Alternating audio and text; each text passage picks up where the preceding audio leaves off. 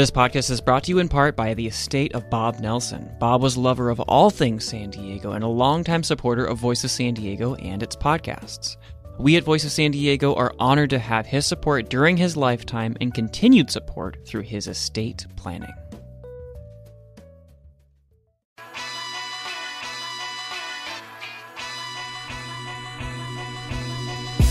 Yes, I vote because I feel like as an African American female, like I want my voice to be heard. And Um, conservative values.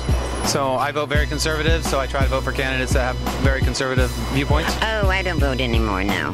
why not? Um, just because I don't. Um, I vote because it is our right to vote, and I take it seriously. This is San Diego Decides, a podcast by Voice of San Diego. I'm Sarah Libby, and I'm here with my pal Ry Rivard. Hey, Sarah Libby. Hey. Hey guys, welcome back to the podcast. I'm here with Rye, and we're also here with our pal Lisa Halverstadt because today we're going to talk about the District 3 City Council race, which Lisa has been covering. There's a lot going on. You got Balboa Park, you got Charger Stadium, you got two bros who were bros with Todd Gloria. So I'm actually really excited to talk about this because for the first time in my life, I had a natural encounter in the wild with a politician who came to my door looking for my vote. And that was Anthony Bernal, who's running for District 3. Came home from lunch on a Sunday, and there he was. And his wife was there, and another campaign staffer so I know him obviously from from covering him. So it, it didn't go, I think, the way that it normally goes when he knocks on his door and meets a neighbor who might vote for him or who has no idea who he, he was is. like, uh, "This is off the record, just so you know."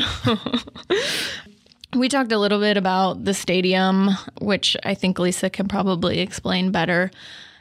Also on the podcast today, we're going to talk about underdogs.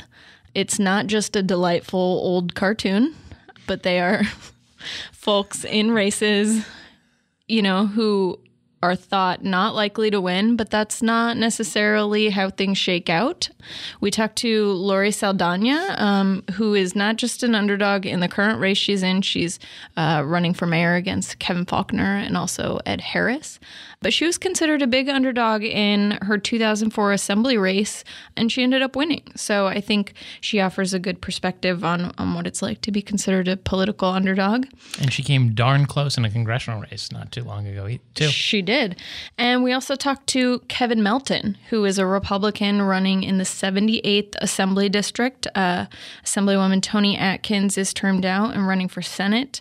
He's running against kind of a powerhouse City Councilman Todd Gloria, Current District 3 current councilman. District 3 councilman. There's a lot of synergy. It's all coming together. This whole episode, episode four, the synergy. the synergy. Yeah. I like it. So, you know, he sort of has a strange argument that he's not an underdog necessarily, but um, we'll let him explain more about that later on in the podcast. Let's talk about D3. Anthony Bernal came to my door, and one thing that he handed me was, you know, just his standard campaign literature. And really prominently on this handout is a photo of him and Todd Gloria. And they're bros, bros being bros. You know, Anthony's a staffer in Todd Gloria's office, so that's a pretty natural connection.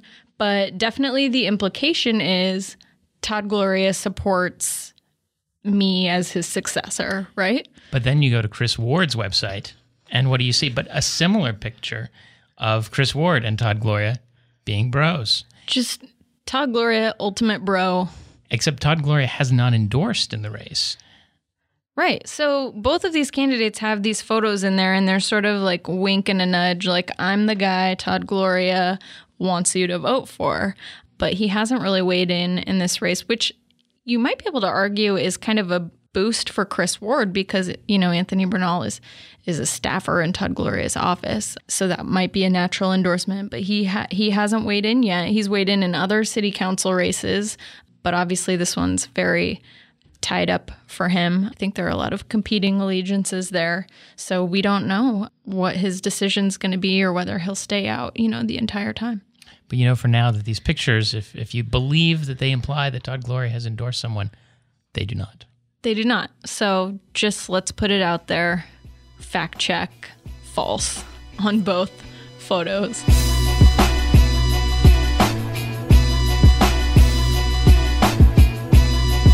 So, Lisa, tell us what's going on. Obviously, all we talk about, all other people talk about, is the convadium. Um, and this is something that would actually happen in their district. And at least, you know, with Anthony Bernal, it seems like his views have kind of evolved on whether he would support a stadium and, and where it should go. So, can you just tell us a little bit about what their views are with all the latest stuff that's happening? And there is a lot of latest stuff. There's always latest things. always. It, it won't be latest by the time this podcast airs. So, Chris Ward, um, really for months, has said that he does not support any public financing for a stadium, whether it be in Mission Valley or downtown. But as you said, um, Anthony Bernal has kind of shifted on this a bit. So, back when we had a podcast in June, Anthony had indicated actually that he would support um, one of the earlier proposals for a Mission Valley stadium and a public financing of that stadium, at least partial. But, you know, he says that in that time since then, he's gone and knocked on thousands of doors. I think his latest count is he says 20,000. It was. He put out a little press release about it. Yeah. 20,000th door. Do you, have, like, do you carry around like an etch a sketch or like a chalkboard? and Yeah, I feel bad for the one"? person who has Yeah. to tally the doors. That Yeah. must be a job that Reminds me of, exists. like uh, Secretary Senator Clinton's uh, tally for miles traveled as Secretary of State. Oh, yeah. Maybe this is a new trend. The where have I been? The count. tally. Mm-hmm. Yeah. Yeah.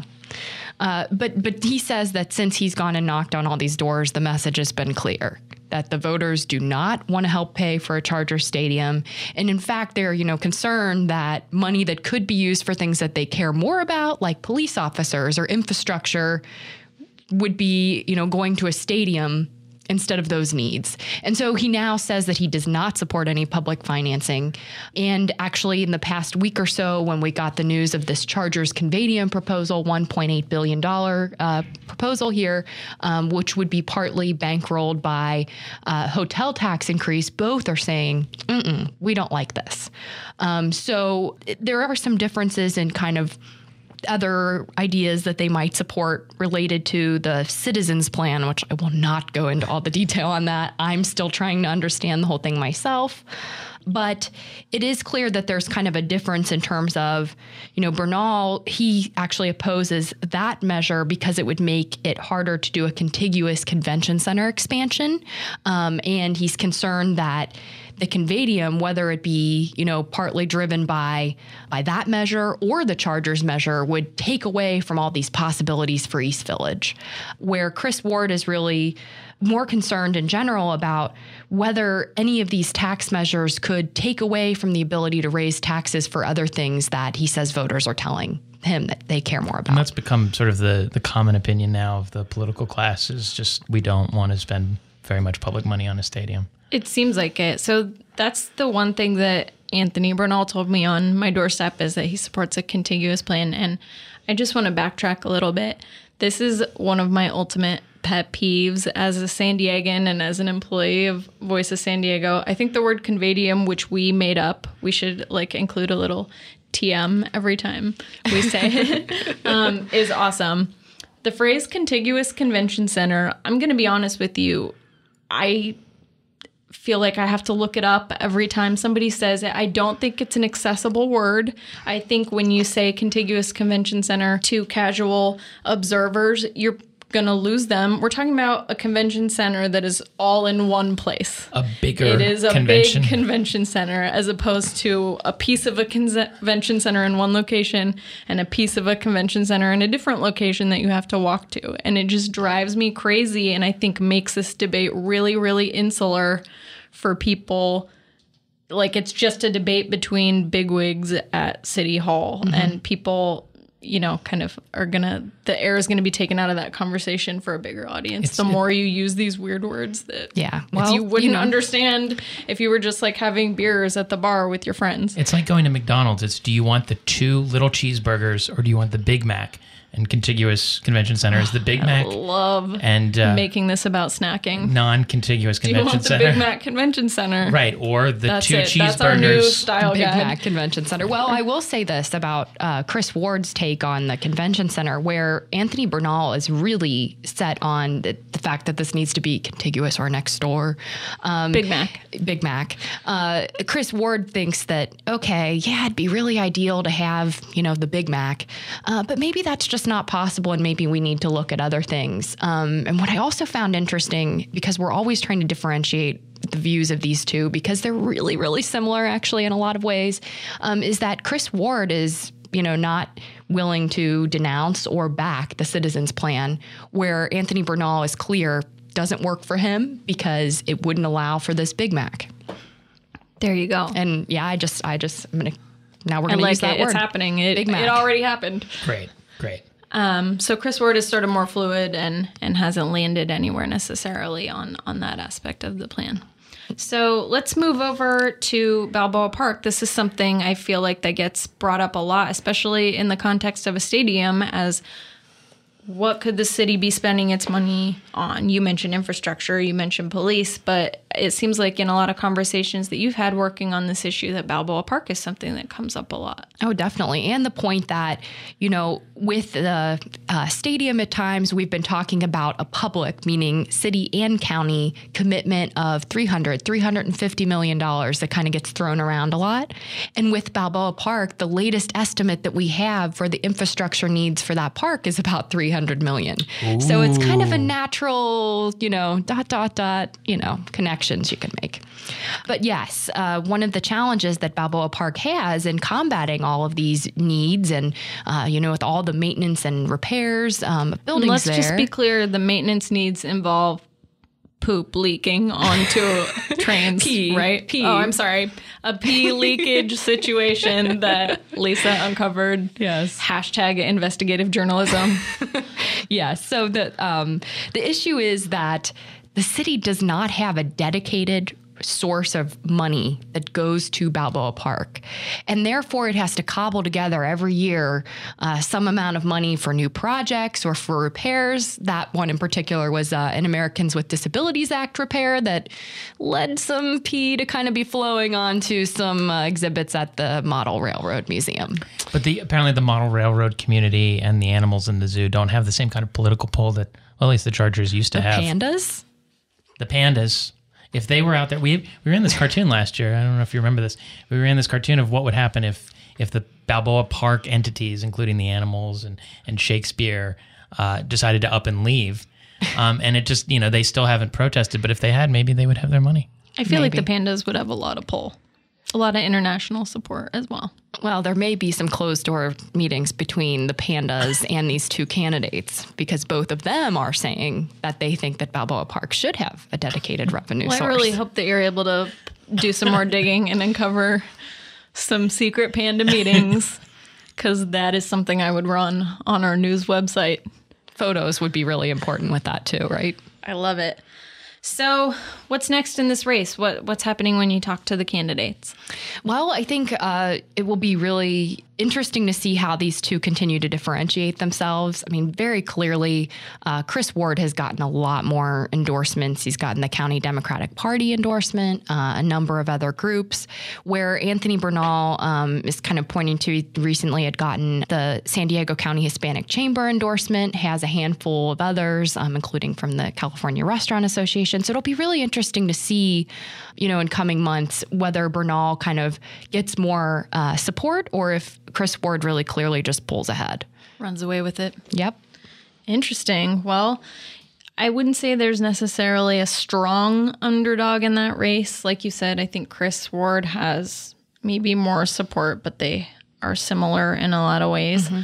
But we are going to talk about people who are very clearly underdogs in the races that they're in now, in races that they've been in previously. But first, what is an underdog? You know, one of the things uh, we're going to talk about with Lori Saldana and Kevin Melton is sort of their underdog status. You'll see, I think, in the interviews, uh, Lori Saldana uh, sort of embraces that, says, "Yeah, you know, I've I've been considered not likely to win in some of the campaigns that I one campaign I won in, one I came close in." Uh, Kevin Melton sort of pushes back and said, "Well, if you look at the numbers a certain way, uh, I'm not." You know, in, in covering political races, it's interesting. Sometimes you'll have underdogs uh, candidates who, at some point, if they're doing well enough, become suddenly dark horse candidates. I think, um, but you'll have A lot underdogs. of animals in this scenario. absolutely, You go from a dog to a horse. Who knows which one is better? and then you, you know, you fly away, perhaps like a Pegasus. um, but That's the dream. That's the dream of Pegasus candidate. We're, we're going to try and get that invented too. Um, but when you're talking to underdog candidates, sometimes, particularly I've found sometimes in, in independent parties or third parties, uh, what they want to talk about is how they never get any media coverage, which is, uh, you'll, you won't uh, hear that in these two interviews, but you'll pick up the phone, you'll call somebody, you say, hey, I want to talk about, you know, how uh, you're doing in the race um, and, and, and what the issues are. And they'll say, well, how, you know, I want to talk about how you never cover me. And you're just like, okay, well, we're now going to be in this circle um, because you're only going to talk about how the media is being unfair to you. And that's all we can write about. Uh, if that's all and you yet talk here I am calling you on the phone to talk to you. Right. That's you know that's a catch twenty two that we have to deal with all the time. You're exactly right, and it's like they need media coverage to perhaps overcome this underdog status. But uh, you know, as journalists, we don't want to create the sense that there's a race when perhaps there isn't. Not all candidates are equal. You don't start 50 50. Things like name recognition, how much money you have, uh, whether you've won a bunch of races before, those all factor into it. So a lot of times people start 70 30. Sometimes they start 90 10. Sometimes they do start 50 50. And so I think it would be disingenuous to cover everybody as if they're exactly the same you know, and we also have really limited resources, and we try to cover the races that we think are priorities for us as a staff and as a community. And it changes all the time. So, we're going to talk to former Assemblywoman Lori Saldana, who's running for mayor. And I think it would be safe to consider her an underdog in that race because she's qualified herself as one. But also, we wanted to talk to her about, you know, her assembly race in 2004 um, when she was considered an underdog by everybody and surprised folks by pulling it out with a, a win. So here's what Lori Saldana had to say. I wanted to read this quote. You sort of described this underdog element in several of your campaigns uh, to Liam, and I thought you put it really well at the time. You said, um, I wasn't endorsed by the party in my first run in 2004. I won a highly contested primary. I was outspent by a million dollars and I won by 10 points. In my last go through for the congressional race, I wasn't endorsed by my party, and in fact, my party actively worked against me. I was outspent by almost two million, a lot of it personal money, and I lost by half a percentage point. I have a track record of running as a complete underdog with no money against established Democrats with a lot of money. Um, what do you think are like the pros and cons of there being an expectation that you're not likely to win? Because it seems like it's been a theme in several of your races. Well, it's both a strength. I think it's a strength because people are feeling inspired to support an underdog. Whereas they, like Bernie Sanders, look what's happening. I'm not comparing myself to Bernie Sanders, but I'm saying that the dynamics are similar. It's like our vote has a chance to make a difference as opposed to giving it to the person that has, you know, the 800 pound gorilla with a million dollar war chest. Maybe we can be players in this this contest by supporting somebody who doesn't appear to have a chance.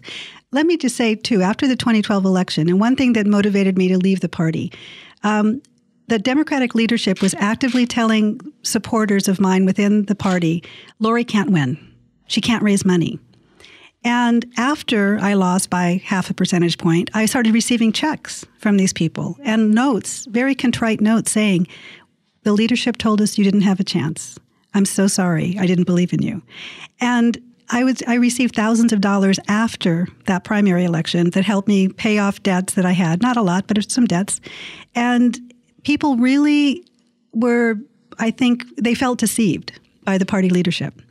Um, you know, here I was doing a Bernie Sanders style approach, a Howard Dean style approach. Um, I had over 15,000 individual contributors in that congressional race of small amounts of money, raised about a half a million dollars. My opponent was literally writing checks from his family fortune for almost $2 million. So, what I tell people is if money makes the difference, I should have lost by tens of thousands of votes, but I didn't. I lost by 700. And I want to encourage and inspire people that it's not the money. Some people, I mean, also consider it a sign of support. If just like it is in our economy, it's a, a measure of people being behind you. It's a it's a tangible Right. thing before the votes are But cast. there are a lot of people who are behind me who don't have money to put into a campaign because, thanks in part to Mayor Faulconer's vetoing of the minimum wage bill, they're surviving in a high cost city with less money in their pocket to put into things like political campaigns. When they're paying for water, where the price just went up, and they're paying for rent that just it gets higher and higher. I have the support of a lot of people, and they tell me, you know, $25 is a stretch. Let me tell you a story. John Lockyer, remember him, former attorney general, former treasurer.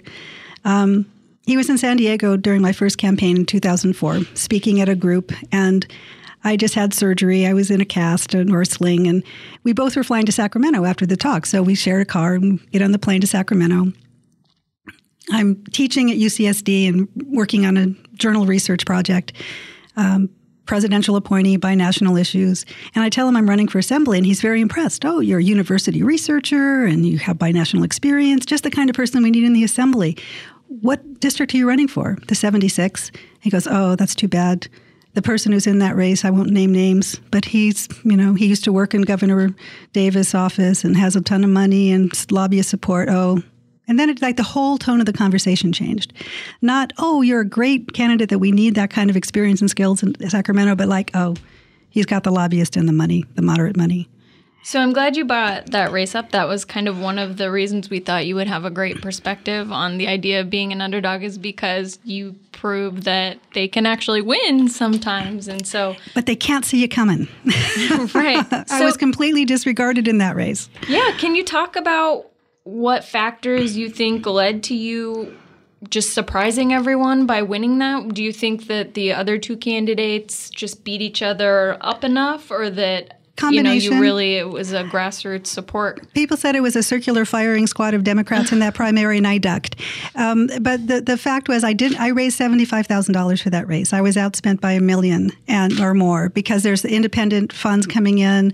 Um, Remember, I'm a native San Diegan. I couldn't walk a precinct without running into someone who had been a schoolmate of mine, a schoolmate of one of my sisters, that I had taught, that I had coached, that had worked with my father, that had some experience, that knew me before I ever walked up and knocked on their door. And I lost 15 pounds walking in that. I told people it's the best campaign diet ever. Get out there and we walk, we win was our motto. But most importantly, I was disregarded as a viable candidate from the top down. I never got a call from the speaker's office until the first votes went up that night, and I was up by 10 points. And I never went below 40% in a three way race. They, the, my two competitors were always around you know, 30%, and I finished at 40%. Um, the difference in Congress, you know, that my opponent made sure that wouldn't happen again. He attacked me and attacked me and attacked me from the beginning with his personal money. Um, so underdogs can win, but there has to be a certain stealth factor. And it only happens once, obviously. I'm not considered that, which is why I'm being investigated by some firm in Washington, D.C., asking for my personnel records at my college district, which is why this current mayor won't debate me because he recognizes I have a lot of recognition in this community that I was born and raised in.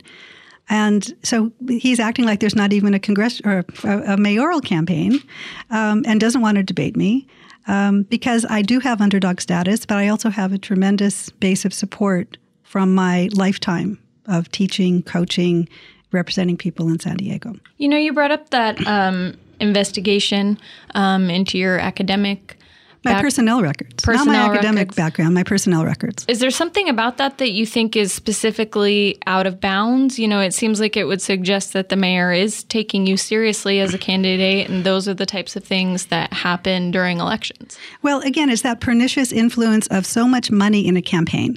I tell people like the candidates like Faulconer are intoxicated on money. They don't know how to spend it all. They have so much. So they hire somebody, or not him personally, and maybe not even his campaign directly, but somebody, Lincoln Club, the Republican Party, has so much money to burn through that they go and hire this company on the East Coast to investigate a community college instructor on the West Coast. I mean, they, they just asked Very for clumsy. They asked for public records, right? They submitted a Public Record Act request that I still haven't seen because it's wasting taxpayer dollars. I don't have enough money to support my students now, and now my Human Resources Office and my the attorneys at my district have to respond to a politically motivated request that, as far as I know, has only been done to board members when they've run for office in the past.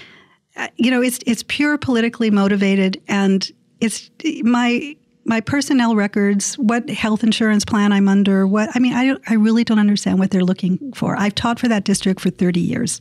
They've asked for the last 5 years. You know, they they called a colleague of mine, a reporter, not Directive, uh, the research company, but another reporter called a colleague of mine yesterday to say, "Hey, you know anything about this?" So it's just this this undermining conversation. In political campaigns, you always attack an opponent's strength. You don't go after their weakness. That'll take care of itself. My strength is that I am a career educator, that I have been an educator in San Diego for decades. So they are looking for ways to undermine that. They are looking for dirt. There's no dirt there. I can promise them that. I I am just appalled that they have so much money to investigate somebody in this clumsy fashion and that they're trying to undermine my reputation because the first time I ran, back to 2004, I put community college teacher as my occupation, which it was. My two opponents struggled to call themselves educator, education consultant. She was a pollster. Uh, another person put something about education. He taught one class a year at San Diego State. Educators are respected they're going after education. That's my strength. Well, so I mean, a Public Records Act request. I mean, we rely on that to do a lot of what and I support do. that. And I mean, I don't know what the going rate is for a consultant to file a PRA, but you know, government agencies give them to us for pretty cheap. So I, I don't know.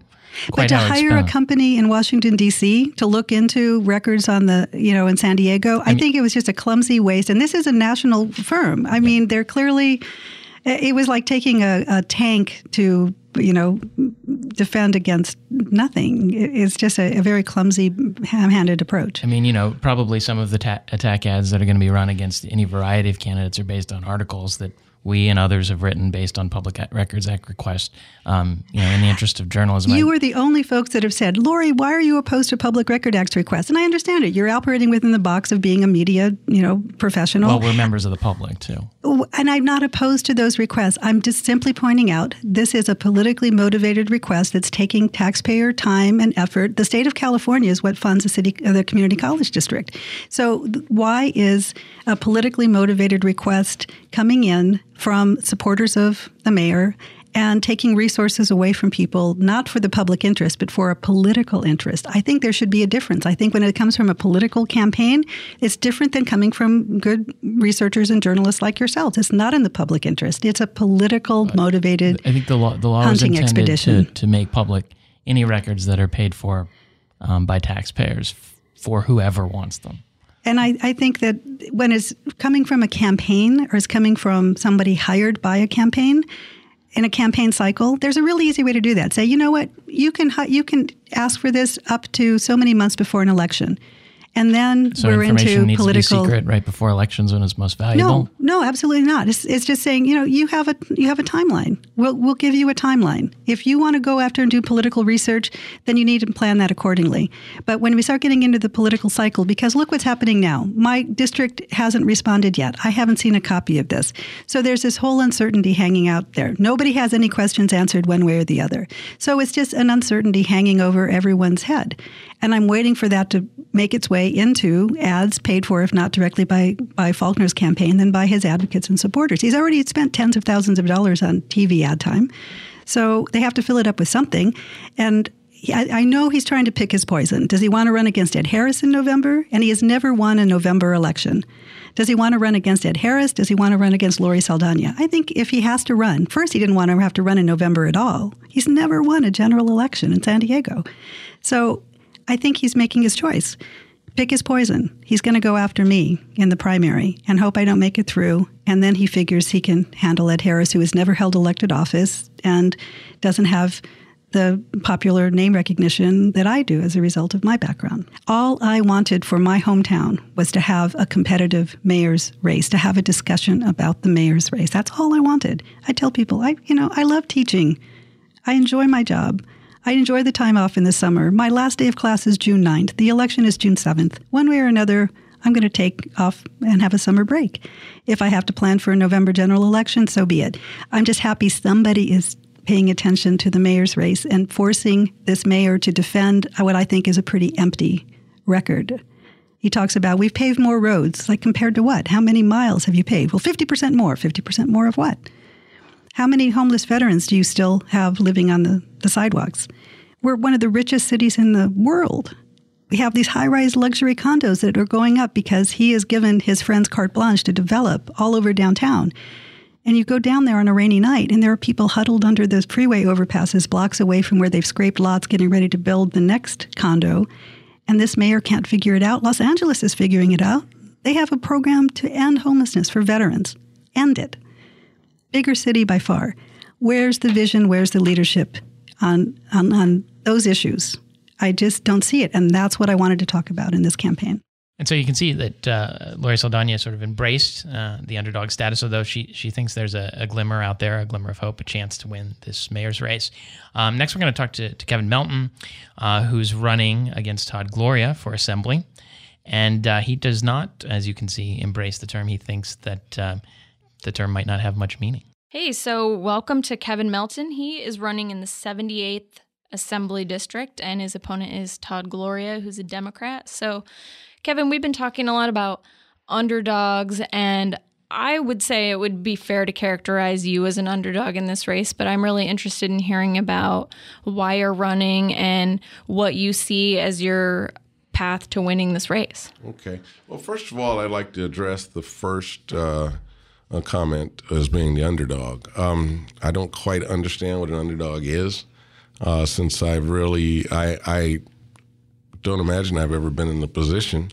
But if we want to call it an underdog, I don't understand why. Can you maybe elaborate on why you would feel that uh, there's an underdog in this race? Sure. So you you ran in the same race in 2014 and placed third out of three candidates, mm-hmm. and you're running again. And to my knowledge, you don't have any major endorsements, although I'd love to hear about the support that you've racked up um, and are lagging behind Todd Gloria in terms of fundraising. And so those are all measurable benchmarks that it would seem fair to say that you're behind Gloria in. And who knows whether that will translate into votes, but those are the benchmarks that we have to go on right now. So, well, as far as fundraising, um, we don't know how much money I have. Well, um, you you you should have filed if you have more than two thousand dollars. Uh, I understand that. Um, if, do you have more than two thousand dollars and you haven't filed? Uh, no. Okay, and, and okay. he has a quarter million. Uh, I know how much he has. Okay. Um, my campaign is self-funded. I don't know if you understand all of the uh, self-fund the funding laws of, of campaigns. Uh, I do. I have covered am, campaign finance am, for many also, years. I am also a pay-as-you-go guy. Okay? I think. Do you still I'm have to file come, if you, you make still, you still expenditures? To, you still have to file. Okay. You have those deadlines. Uh, the reason you have seen no filings for me is because the money was not raised before the last filing deadline. Okay. So, so next time around, so next we time should around, see. You should see something else. Got it. Right. So let's talk about uh, the endorsements. Have you have you I think in 2014, um, you did not get the support of the San Diego County Republican Party. They've weaved Correct. in in a few state races. They're endorsing Rocky Chavez, Correct. Brian Maienschein. Correct. What's your relationship with them like? And if you understand those endorsements, they are already uh, uh, assemblymen. Um, right. sure. From my understanding, I from the 78th District um, uh, Assembly Committee, I am getting the endorsement from the Republican Party. To my understanding. Okay. okay. Uh, I don't know if it's been made official yet. I've been out campaigning. Um, they have been in touch. And uh, from my understanding, I have the full support. Interesting. So, in the near future, we should see more fundraising and a big endorsement from the Republican Party. That's what we expect. Got it. Now, what about other endorsements? Uh, I've been contacted, uh, oddly enough, I've been contacted by major labor unions. Really? Uh, absolutely, and have also interviewed about eight or nine of them.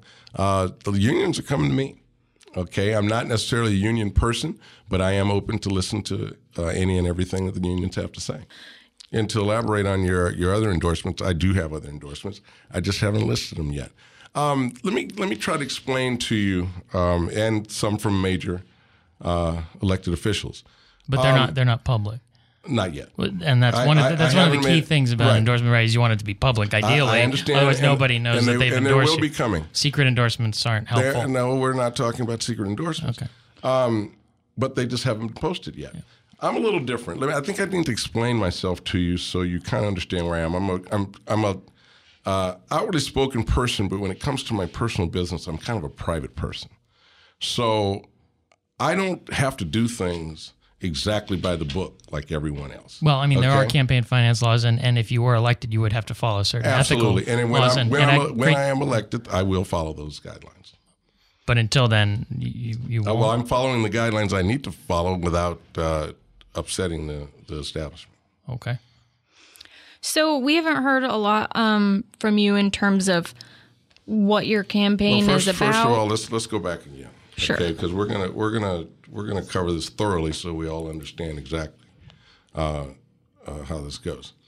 Uh, we're going back to the underdog status. Uh, I don't understand the underdog status because you're looking at a district where the last four elections uh, for the state assembly race, the Republican candidate has gotten 39 to 41 percent of the, the vote. So Period. they no lost. matter which which candidate it is. But they okay? lost. I mean, they, they were lost. not ultimately elected. Right. But they, they, they lost.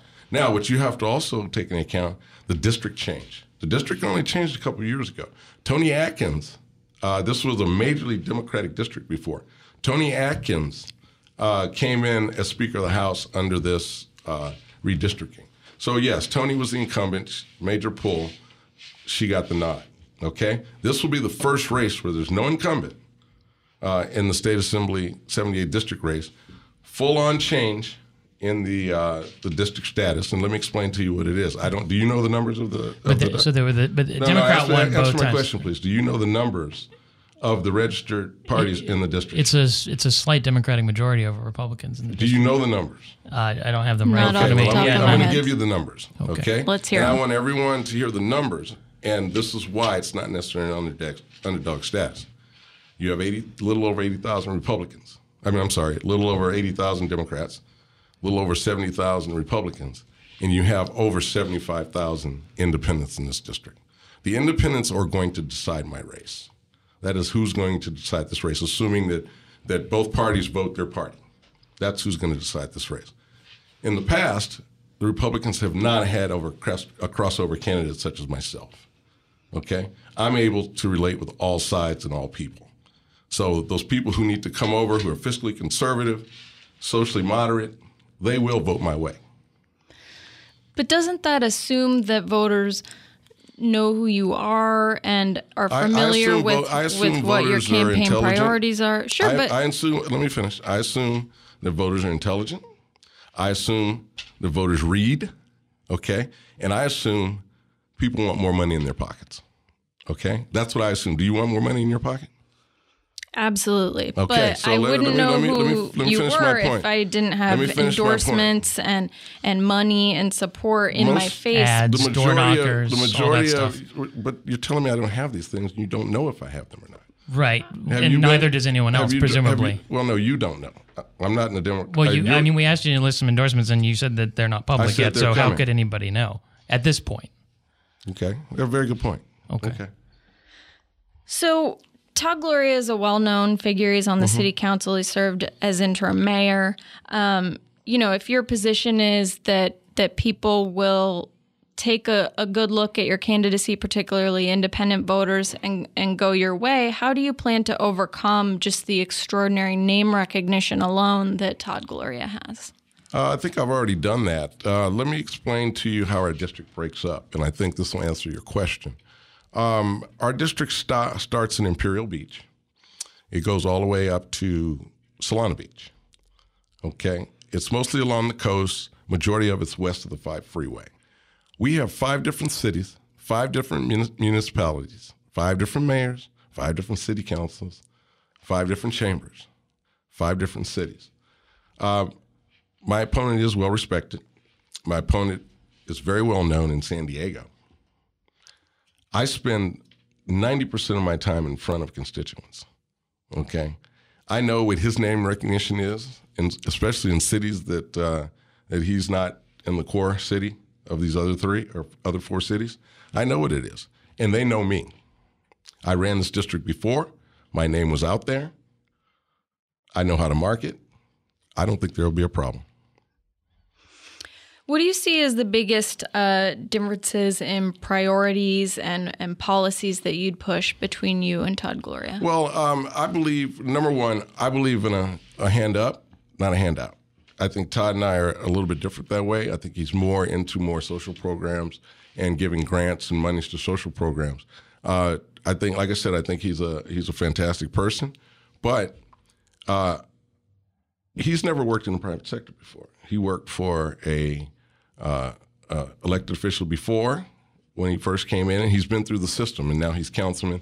He was inter, uh, interim mayor, and I think you really need some private business experience to really understand what it takes. And, and when they take more and more money out of your check, and when when you have to go to when you have to go to work, you rely on these employees that we were talking about, minimum wage employees and and uh, higher wages. You have to understand the whole dynamic behind this. And it's not that he does not understand it; he just has not lived it and worked it. You know, one of the things that always interests me about candidates um, that have been in a couple of races Mm-hmm. where they haven't, where they finished last a time or 2 I, I think you did in your LA City Council Right, race and, and then in, in the previous assembly race, is sometimes they'll, uh, you know, pick still relatively higher offices instead of saying I'm gonna, you know, you know, I'm not asking you why aren't you running for dog catcher, but why don't you start, you know, at school board or something don't a little do more low. halfway. We don't. We don't need to. We you don't. need you don't want to start it. down and work the I- way up. You want to nope, start start, start the right top. start right at the I top. Love, I love falling a long ways. you love falling How's that? I like Alright. falling. When I fall, uh, you know, I like falling a long ways because you put just as much effort into to fall in short distance than you do long distance. Well, there'd be less neighborhoods to walk in a in a, in a more local race. Hey, but with yeah, a forty with a forty mile stretch.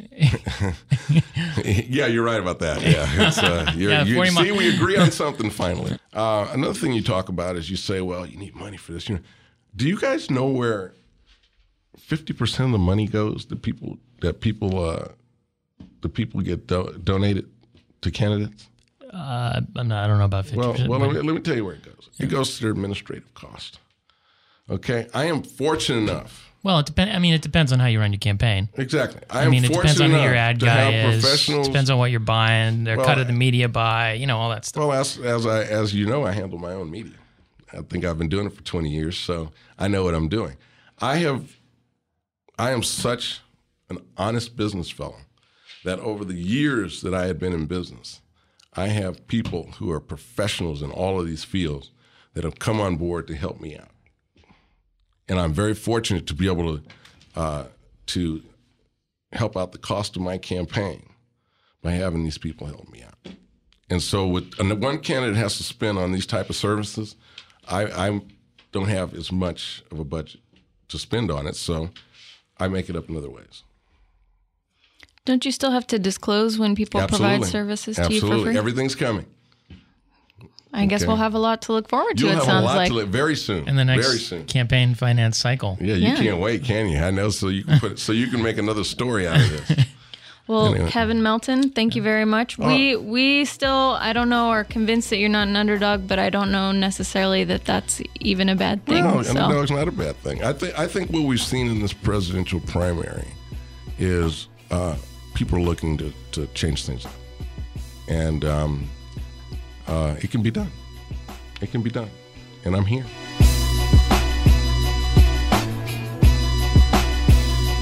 we've been talking a lot about underdog candidates, but let's talk about a crazy ballot measure.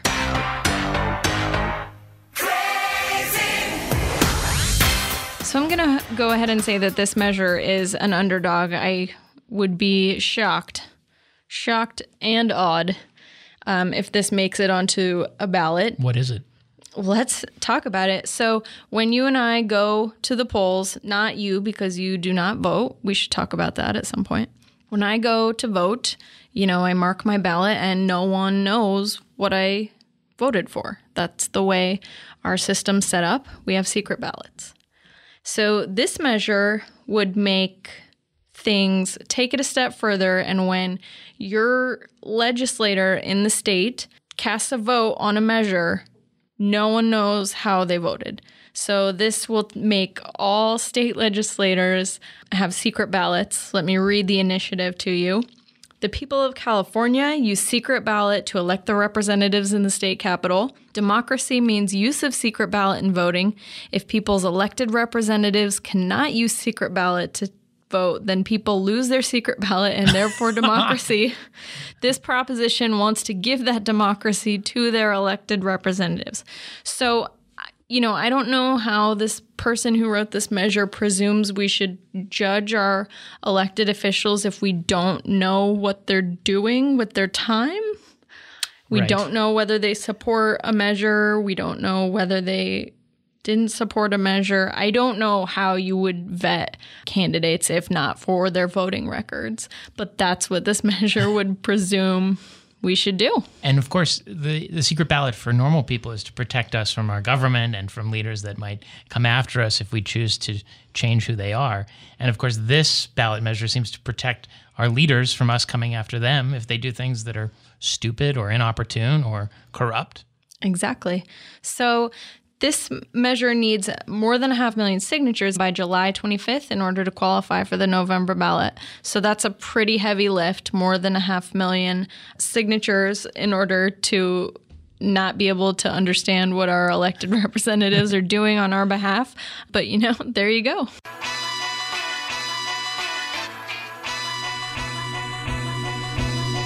So let's talk about our favorite things from this week. I would love to hear what your favorite thing was. So, my favorite thing is the California Public Records Act. Um, you you might have heard a little exchange. We had an exchange with Laura Saldana about this because she's concerned or upset that what she believes are some of the mayor's operatives are requesting information from the public college where she works. She's an, a public employee, and she feels that the, the law is being abused. Uh, that's fair, I suppose, but broadly, we elect people, not ideas. And specifically, her job is taxpayer funded and she's a public employee. And I'm just so interested in this argument because what if the mayor, what if Mayor Kevin Faulconer said, I wouldn't like anybody to file a Public Records Act request and we're not going to honor it uh, some time, period of time before the election? We would go, we would go bananas. Just the idea that certain requests should carry more weight than others. You know, a lot of times when journalists put in a Records Act request, they don't know what they're looking for. And that's the point, is that maybe we'll find something. And so to say that they're, you know, it's okay when journalists do it, but it's not okay when other people do it, you know, that's introducing a lot of judgment that I think would make any journalist really uncomfortable. And you find, uh, you know, a lot of the PRAs in the state uh, are filed, Public Records Act requests are, are filed by companies and by normal citizens trying to figure out permitting requirements or permitting uh, information or land development information or information about their family. I mean, It doesn't is, matter what the reason is. That's the point. It's right, public information. We pay for every column, every building, every employee, all their benefits, every scrap of paper in those buildings, and we deserve to know what's Access in them. to them. Yeah, whoever we are. I like it. All time favorite thing that's going on the list. So, my favorite thing this week is not government related, but um, let's tee this up a little bit.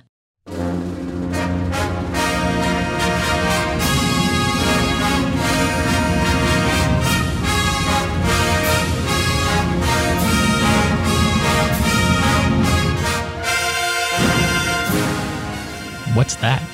Well, I'm glad you asked, Ry. That is the USC fight song.